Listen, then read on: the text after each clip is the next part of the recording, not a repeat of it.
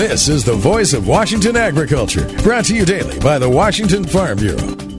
From the Ag Information Network, I'm Bob Larson. Iowa Senator Chuck Grassley says things must change between the Ag Committee's two leaders and the two parties if the new year is to see a new farm bill. Grassley sees more trouble ahead for the farm bill efforts next year if the two sides remain dug in on their positions. What I've observed in the last six months is resistance by Democrats to putting more farm in the farm bill, which basically means increase in reference pricing. And secondly, mostly an issue between Stabenow and Boozman is this issue over if you save money in one title, you can't spend in another title. And that leads Grassley to conclude. And until those things are worked out, and I don't believe they've been worked out, we aren't going to make any progress in the Senate. Grassley also backs a move by the House to reinstate whole milk removed from the school lunch programs back in 2012. The Senate has a similar bill. This whole school lunch program is built around forcing people to eat things that they don't want and wasting a lot of food. And uh,